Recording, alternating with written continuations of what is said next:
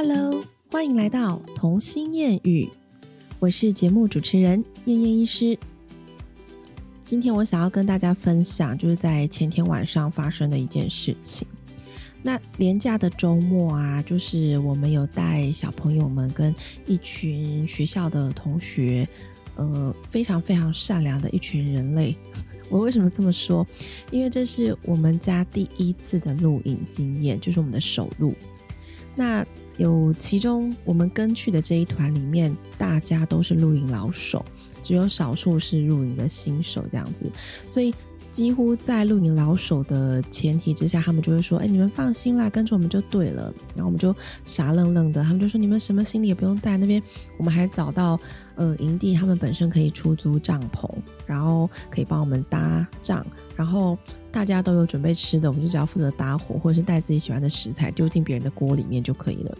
甚至那个地方是可以叫外送的，我们还订了饮料，然后订了早餐，订了午餐。就是你到那个地方去露营，是完全不用想说哦，我还要自己煮、自己准备或什么的，完全是一个放空的行程。我非常的开心，而且我也看见孩子们玩的非常的开心，因为毕竟就是他们两个班级都。很多小朋友都同时在那里，所以他们就是到了营地之后完全放生。孩子们就是可能中班的跟中班玩，小班跟小班玩，国小跟国小玩这样子，全部都离开，然后我们就有时间可以坐下来，爸爸妈妈泡个茶聊个天。所以在这种很快乐的情境下，OK，然后又玩的很开心啊。对我们的首录经验来讲，除了真的超级冷，风超级大之外，我觉得一切都很 OK。那。呃，在那一天的晚上，其实我有一点睡不太好，应该是说我几乎没有睡好。为什么我要讲这个？吼，这个会 影响到我后来讲这件事情，所以一定要把前面的事情交代清楚。那因为我没有睡得很好，为什么？因为我小女儿，我们就是带四个睡袋嘛，大人两个，然后小孩两个，然后她就睡在睡袋里面。那其实，呃，我二女儿她在学校在睡睡袋，听说。他也是不喜欢进去睡袋里面，就会直接把睡袋当成床垫，整个压在上面，然后也不盖被子。他在学校也许还好，可是我们到山上去露营，就是一个晚上很冷，那时候体感温度绝对只有十度以下，然后又有一点点湿度，所以其实那种湿冷是真的蛮冷的，我都觉得冷到受不了。其实开了暖气还是会瑟瑟发抖那种。那我小女儿她就是整个在入睡的过程中非常的不爽，因为她不喜欢被。禁锢在他的睡袋里面，他平平常睡觉是很夸张的翻身，三百六十度这样旋转的那一种，所以会留了很大空间给他去转，以免踢到我们。那所以他睡在睡袋里面之后，他就呈现非常的心不甘情不愿，所以时不时可能说明明很累了，睡一睡就会突然间爬起来，就觉得说我不要这样，然后想要脱离那个睡袋。所以后来睡到可能两点，凌晨两点，我就受不了了，因为我一直起来哄他。我就干脆好好好，你冷你冷，我就直接把他睡袋全部打开，然后当被子盖。那我又会怕他是不是又滚开了，离开了被子，然后这样会超冷的。所以我整个半夜，整个到清晨早上，我是一直呈现起来帮他盖被子的状况。我觉得说人生是何必呢？就白天玩的那么好，然后半夜我还要在这边伺候 这个小孩，就变成说我那天是其实没有睡好的。那我们是只有两天一夜，我们就回家了啦。但回家之后已经三天了，我觉得我持续没有办法把那个睡眠的债给补回来。真的，你会发现，可能是已经习惯熬夜的人，他们就比较没有这么痛苦。但是我已经一段时间都是很规律的睡眠了，然后突然间一个晚上没睡，我觉得我这一整个礼拜都是在游魂的状态，就是你可能会做一些事情也没耐心，然后也静不下来看书，就觉得头昏脑胀这样。那一直到昨天晚上。就是我的情绪可能就是到了极点了，就是累到一个极致，耐心已经消磨到一个极致，毕竟年假还没结束。好，结果昨天，嗯，那一天年假结束之前那天晚上，小孩要准备去睡，他们还是一样非常开心的玩玩玩，一路玩到呃十点，终于可以赶上床了。那我赶上床的时候，妹妹就开始不知道哪根筋不对，有可能是意识到明天早上就要上学了，就还舍不得，就是年假有点症候群这样，所以。他就是开始在有一点摩羯座的坚持又跑出来了。真的，我发现他跟姐姐完全不一样，就是两个人对一些事情执着的点跟坚持度真的会不太一样。有时候我觉得摩羯座需要沟通，需要真的很有耐心跟毅力，而且要呃你自己身体状况是很舒服的情况，我才能跟我小女儿好好沟通。那在我很疲惫的情况下，我就已经失去了耐性了，所以我就为了一件睡衣的事情，好，这件睡衣的事情就是他们晚上睡觉，我会给他们穿，呃，因为现在冬天嘛，就长袖长裤一些睡衣，然后我会外面再套一件，呃，可以在下摆扣扣子的连身睡衣，这样子他们才会睡到一半，就有点像被子连身被子一样。他们才不会睡到一半，整个肚子被掀起来，然后就会觉得会冷。毕竟我也是有点传统，觉得肚子要盖到，但是绝对不是因为没盖到肚子就会感冒，是因为真的太冷了。而且我们睡的那间房间其实它是有点迎风面，所以其实会比客厅的温度还要再低一点。虽然我没有开暖气，我后来就折中啦，因为就是没办法，他们如果又不喜欢盖被子，其实我发现小孩真的没有大人觉得这么冷。很多时候真的都是大人在冷，可是小孩明明就热的跟什么一样，火热热的屁股。所以有时候我们觉得冷，帮他们加了衣服，会让他们很不爽，就会起，呃，就母子母女之间的争执，很长。因为这个原因，后来我就觉得我队友就只跟我讲说，没关系嘛，他就不觉得冷啊，就没关系，他也没怎样，他人也没怎样啊，就好像也是。所以慢慢的就是放弃沟通穿衣服要几件的事情。好，那。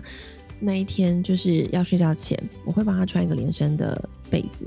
那那个连身的被子，它其实已经穿很久了，已经穿了一年了。就去年的冬天、今年的冬天都是穿这件连身的，就是上面有一些很多很可爱的小樱桃的被子。结果呢，有一天他在翻我的衣柜的时候，突然间看到一件有点像围兜兜，就是一件蓝色的围兜兜。妹妹很特别，她不她不喜欢粉红色。她不喜欢草莓，他不喜欢任何小女生喜欢的东西，公主啦或什么的，他都不喜欢。他喜欢的是恐龙啦，他喜欢的是蓝色，他喜欢的是裤子，他喜欢的是呃穿的很舒服、没有造型的裤子，而不喜欢那种呃贴身的贴腿兔、贴腿裤，或者是很可爱小兔子造型那种的，他都不喜欢。我觉得他就是一个很中性的思想。那我也很尊重他，所以其实我让他选衣服，他都会自己选，所以他选到粉红色的机会会比较少一点点。有时候是为了跟姐姐要穿姐妹装，他就会让自己穿上粉红色的衣服。但大致上来讲，他像选碗、选汤匙，他都会选蓝色，这是一件很酷的事情。反正他们喜欢的颜色还是会一直变嘛，这这也不代表什么。好，就那一天，他就无意间翻到我的衣柜里面。藏着一件围兜兜，是蓝色的，刚好是他最喜欢的蓝色围兜兜，他就很开心的拿起来说：“妈咪，我要穿这件。”那那一件围兜兜为什么把它藏起来？是因为，呃，它好像是一个很有名的牌子，因为其实我也忘了，我的衣服很多都是上网买二手衣物的，因为我觉得他们不用穿到新的衣服，这也可以省一笔资金。那我上网买，好像听说是蛮有名的牌子的围兜兜，但是我不知道，那时候买的也不会很贵。而且因为它松紧带已经有点松掉了，所以其实那个松紧带是已经在重新缝过。就我妈帮我把它换了比较紧的松紧带，但是经历姐姐穿的长大的过程中，那个松紧带换过的松紧带又松掉了。所以现在那件围兜兜我一直放着，是因为我也懒得再换松紧带了。然后，呃，我也觉得没有必要再穿这个了，所以我就一直没有处理这件衣服，就好死不死被他发现。发现之后，他就觉得如获至宝。拿起来，他就一定要穿这一件，因为是他最喜欢的颜色，而且下巴还有一点像是小裙子这样，他就觉得哦，好酷的衣服哦，这样跟平常的衣服裤子都不一样，就非常的喜欢。那好啦，就是他之前比如说吐奶啦，或是流鼻涕弄湿、流汗弄湿那件樱桃的睡觉的被被之后，我把它洗掉，我就会让他那个换蓝色的这一件，但是短暂度过一两天，他就再换回来，这都没问题。但不知道为什么这一次他看到这一件围兜的时候，他呈现疯狂的想要，你知道吗？疯狂的，我就是一定只能穿这一件，我觉得不能换其他件，而且可能他也有点累，有点想睡了，所以就开始呈现两方非常疲惫的身心，但是又很坚持自己的立场，就开始吵起来了。那我承认，我就是因为可能真的控制不住我的情绪，然后再加上我觉得他们隔天就要上课，已经十点，他们还没有在床上躺好，我非常的焦虑，我会觉得说明天这两个人一定会起不来，所以我就很紧张的要他们立刻躺好或什么的。可是此时妹妹又不肯配合，又一直要在那边说。呃，她就是要穿这件，不要穿樱桃那一件，就 OK。然后我就跟她解释，妹妹，你这件蓝色的，它的松紧带这边你看已经松掉了，你现在站起来，这件围兜兜已经掉到你的脚上了耶，它根本就穿不住啊！你要怎么穿这个睡觉？那你知道三岁孩子的理解力其实真的不是一般常人可以理解的，所以他其实根本没有在管你能不能穿，他只是在管你他要不要穿。所以他根本不管你的理由是什么，你就算再怎么跟他沟通，他死都不肯，死活不肯换，他就是硬是把他自己套上去，穿在肚子，然后用力抱死紧这样。那我就觉得说，你快一点换这件，要睡觉了，不然我整个晚上又要爬起来看你的被子是不是掉了，要帮你穿好，妈妈又不用睡觉了。诶，这件事就是关系到我的立场，有没有？就是我又站在我的出发点了，我就觉得说我可能为了你这件。围兜都没有穿好，我整个晚上要起来照顾你，又回到露营那个时候的痛苦，那是一个阴影，所以我整个踩很死我的坚持，就是你要一定要把这件换掉，换成那个睡觉的被被，不然我真的也没办法安心睡觉。所以当下两个你一来我一往，谁也不放弃，我就整个一直站在床边看着他，然后深呼吸，我就在忍住不要讲出很难听的话，很生气的话。但此时我看到天使姐姐做了一件很棒的事情，我就是一直在强调说身教大于言教，因为其实姐姐有时候会反映出很多我的行为。那此一时我已经在生气了嘛，我就先叫我自己不要讲话，我也不想要立刻离开现场，因为我觉得我离开现场，他们两个会呈现一个满脸问号，不知道该怎么办。我一定要跟他解释一个段落，说我要去冷静一下，我才能离开。可妹妹现在听不进去，那我当下有点愣在那边，不知道该怎么办。我也在情绪上嘛，所以这时候我就看到姐姐竟然跑过去抱着妹妹，然后拍拍她的肩膀，就跟她讲说：“妹妹，你很喜欢这件围兜兜，对吗？”然后妹妹就一直点头。你知道她其实虽然一直在哭，可是她耳朵还是有在听。尤其是如果是听到她想听的话，她就是会立刻回应给你；但如果听到她否定的话，她就是完全不理你。那姐姐我觉得蛮厉害的，就是每一句话都可以切中她的心头。那他就问他说：“你很喜欢这件，对不对？是因为上面有小兔兔吗？”然后妹妹就摇头，因为上面的小兔对他来说一点都不重要。那就说：“那是因为它是蓝色的吗？”他问到第二个问题而已，妹妹就立刻点头，对，对我喜欢 blue，这样就他非常的喜欢蓝色，所以他死命一定要抱着这件被子，这件围兜兜。那姐姐就说：“哦，我知道你很喜欢这一件，妈妈叫你脱下来，你会有点难过，对不对？”你知道吗？我整个心其实是非常的已经软下来了。那时候情绪本来在火爆要三丈了，但是听到姐姐这样子跟他讲话，跟安抚他，我整个已经被他们那一刻融化。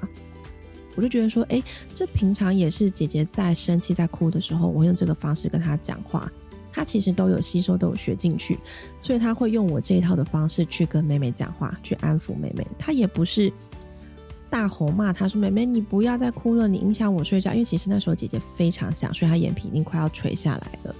那可她还是很有耐心的抱着她，然后问她这些问题。她就是呈现，也是先同理妹妹的感受，然后表达对妹妹的呃同理心，然后表达对妹妹想法的肯定，然后也谢谢说：“哦，谢谢你告诉我你喜欢蓝色。那妈妈是觉得这件衣服太大了，你有觉得吗？”你知道，她还帮我这样跟她讲。我当下就觉得我真是失职哎！这到底这三个人的角色，我到底是什么？我其实只是最小的妹妹吧，就是其实是姐姐在照顾我们。所以其实当下了，我已经冷静了，所以我就跟他们说，我现在情绪非常的不好，我很怕讲话会伤到你们，我必须要先离开，先去冷静一下，可以吗？你们可以先自己躺下来睡觉吗？我已经放弃叫妹妹换衣服了，妹妹她还是一把眼泪一把鼻涕这样，姐姐就哄她说：“妹妹，我们先躺躺。”然后我就关灯，我就走出来了。走出来之后，我就当然是找我队友求救，我就说我刚才发脾气，我觉得我很不 OK，我觉得我很焦虑，他们没有睡觉，我很累，然后什么什么的，我就开始讲。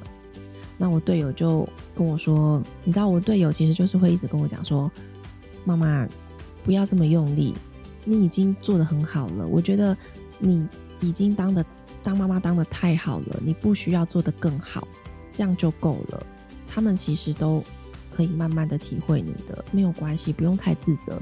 就是有时候我在这里得到了一些冷静，得到一些安抚，我也是需要安抚嘛，我也是人呐，对吗？好，然后我这一箱冷静了之后，我想说好，我就深呼吸，OK，我要去道歉，我要去为了刚刚强迫妹妹换衣服这件事情跟她道歉，因为真的其实没有必要。假设如果她可以，我就开着暖气嘛，山不转路转，他真的喜欢那件，好，那他愿意穿着睡，多盖一件也 OK，那我就把暖气温度再设高一点点，这样晚上我就不用起来了，我就不用担心，我们甚至不用盖被子睡觉也没关系。对啊，我为什么没有想到变通的方式？我当下只会希望他照着我的方式做，可是这就失去了我对他们教养的原则。我一直希望他们是跟我的相处是彼此尊重的，可是我刚刚做的事情却是完全没有在尊重他。我是用我刚刚已经呈现威权式的教育，逼他要听我的话。所以在我恍然大悟之后，我就觉得我一定要进去跟他们道歉。所以我就蹑手蹑脚进去开房门，然后看他们俩在干嘛，因为我都关很黑，让他们睡。然后我一开门，妹妹就看到我之后，其实我已经没有听到哭声了。结果一看到我，妹立刻就哭出来，就说：“妈妈，我怕黑，我想要抱抱。”这样我就好，妈妈来抱抱你。我说：“姐姐在哪里？”姐姐躲在被子里面。然后姐姐就跟我说：“妈妈，我躲在被子里面了，因为我怕我会梦到一些 monsters，所以我要躲在被子里面，让他们看不到我，找不到我，这样我才睡得着。你知道吗？就是。我其实当下很心疼，我就觉得说，我到底是做了什么事情？我到底是多么的严厉，让他们两个承受了这样的压力，会不会也没睡好？所以我就立刻跑到床上，然后跟他们道歉。我就说，妈妈可能太累了，我的脑筋转不过来。我不知道为什么我当下要强迫妹妹换这件衣服，其实这样也无妨啊，对吗？那我很抱歉对你们态度这么严格，对你们这么凶，我真的不是故意的，但是。就算我情绪不太对，就算我在发脾气，你们一定要记得，我还是很爱你们。那你知道，其实姐姐就立刻回答我说：“妈咪没关系，我知道你需要冷静。那下次你想生气的时候，你要不要去厨房，还是你要去 reading room？这些都是好地方诶，你知道还会提供我方法，然后叫我去冷静一下再回来。我就说好，谢谢你。那下次我情绪不好的时候，我需要你提醒我，让我去给我一个空间。”然后他们就最后就是跟我说：“妈咪，我很想抱抱。”我说：“好。”那我就两个抱的紧紧，就抱紧紧，就拍两下。我说：“我很爱你们。”然后他们也说：“妈妈，我也好爱你。”我嗯，好像是跟我说什么：“我原谅你了。”我们都没有生气，我们最爱你。然后拍两下秒睡，就是他们其实是这个纠结的点一直过不去，所以让他们无法入睡。然后后来我就哦看他们睡着，我就觉得我的心头大石也落下了，这样。那其实我今天要讲这个故事，我我蛮有感触的。我就觉得说，我不是很专业的教养家，可是为什么我一定要出来分享？是因为我觉得这些大小事发生在我们的生活当中，发生在我的生活，一定也会发生在我的听听众你们的生活。我相信有很多妈妈是半夜的时候，可能夜深人静，小孩都去睡了，她会开始自责，自责说今天太凶了，自己为什么对小孩。这么凶，为什么骂他？为什么我今天太累了，我没有情绪好好的哄他、安抚他？常常夜深人静，应该会有很多吧。这时候就是妈妈应该要来杯酒，然后安抚一下自己啊，有没有？我昨天晚上，我一个好朋友就是有私讯我，就跟我讲说，他也是露营回来之后很累，然后就有一点点没有办法控制脾气。然后就是有点失控，所以他现在觉得很难过。我就觉得说，这这些事情真的发生在大大小小的角落。我就跟他说：“我跟你讲，我也是。”然后我们就互相取暖。我觉得在互相交流跟取暖的过程中，姑且不论我们的方法是对或不对，但是我们都得到了慰藉，我们才有力量可以面对全新的一天，就是可以用更好的心情、更好的态度去面对我们的孩子。我希望的就是可以透过我们之间的交流，然后让我们之间的呃教养之路都可以很持续温暖的前进，而不要就是挫败，常常觉得自己真的做的很差，别人别的妈妈都那么优雅，别的人都教小孩比较厉害，我教的一塌糊涂。我想要一直想要告诉大家的点是，每个孩子都不一样，所以没有真的没有谁是可以百分之百的教养每一个小孩正确的路，只有你才是你小孩的教养专家。那当然，你诚心面对你的小孩，你的小孩最终都会用更多的爱包容你，给你更多的回馈。这是我今天很大的感触啦，就是我的生活小细节，我都很乐于跟你们分享这一些，因为这些虽然是鸡毛蒜皮的小事，但是在我心中都成为一些很温暖的回忆。一个就算是我犯错，但是对我来说也是一个很棒的成长的回忆，不是吗？好啦，谢谢你们的收听。那有更多的问题，或是有什么经验想跟我分享的，也欢迎你们私讯，可以找脸书或者是 IG 搜寻“童心谚语”，就可以私讯我哦。谢谢你们的收听，我们下次再见啦，拜拜。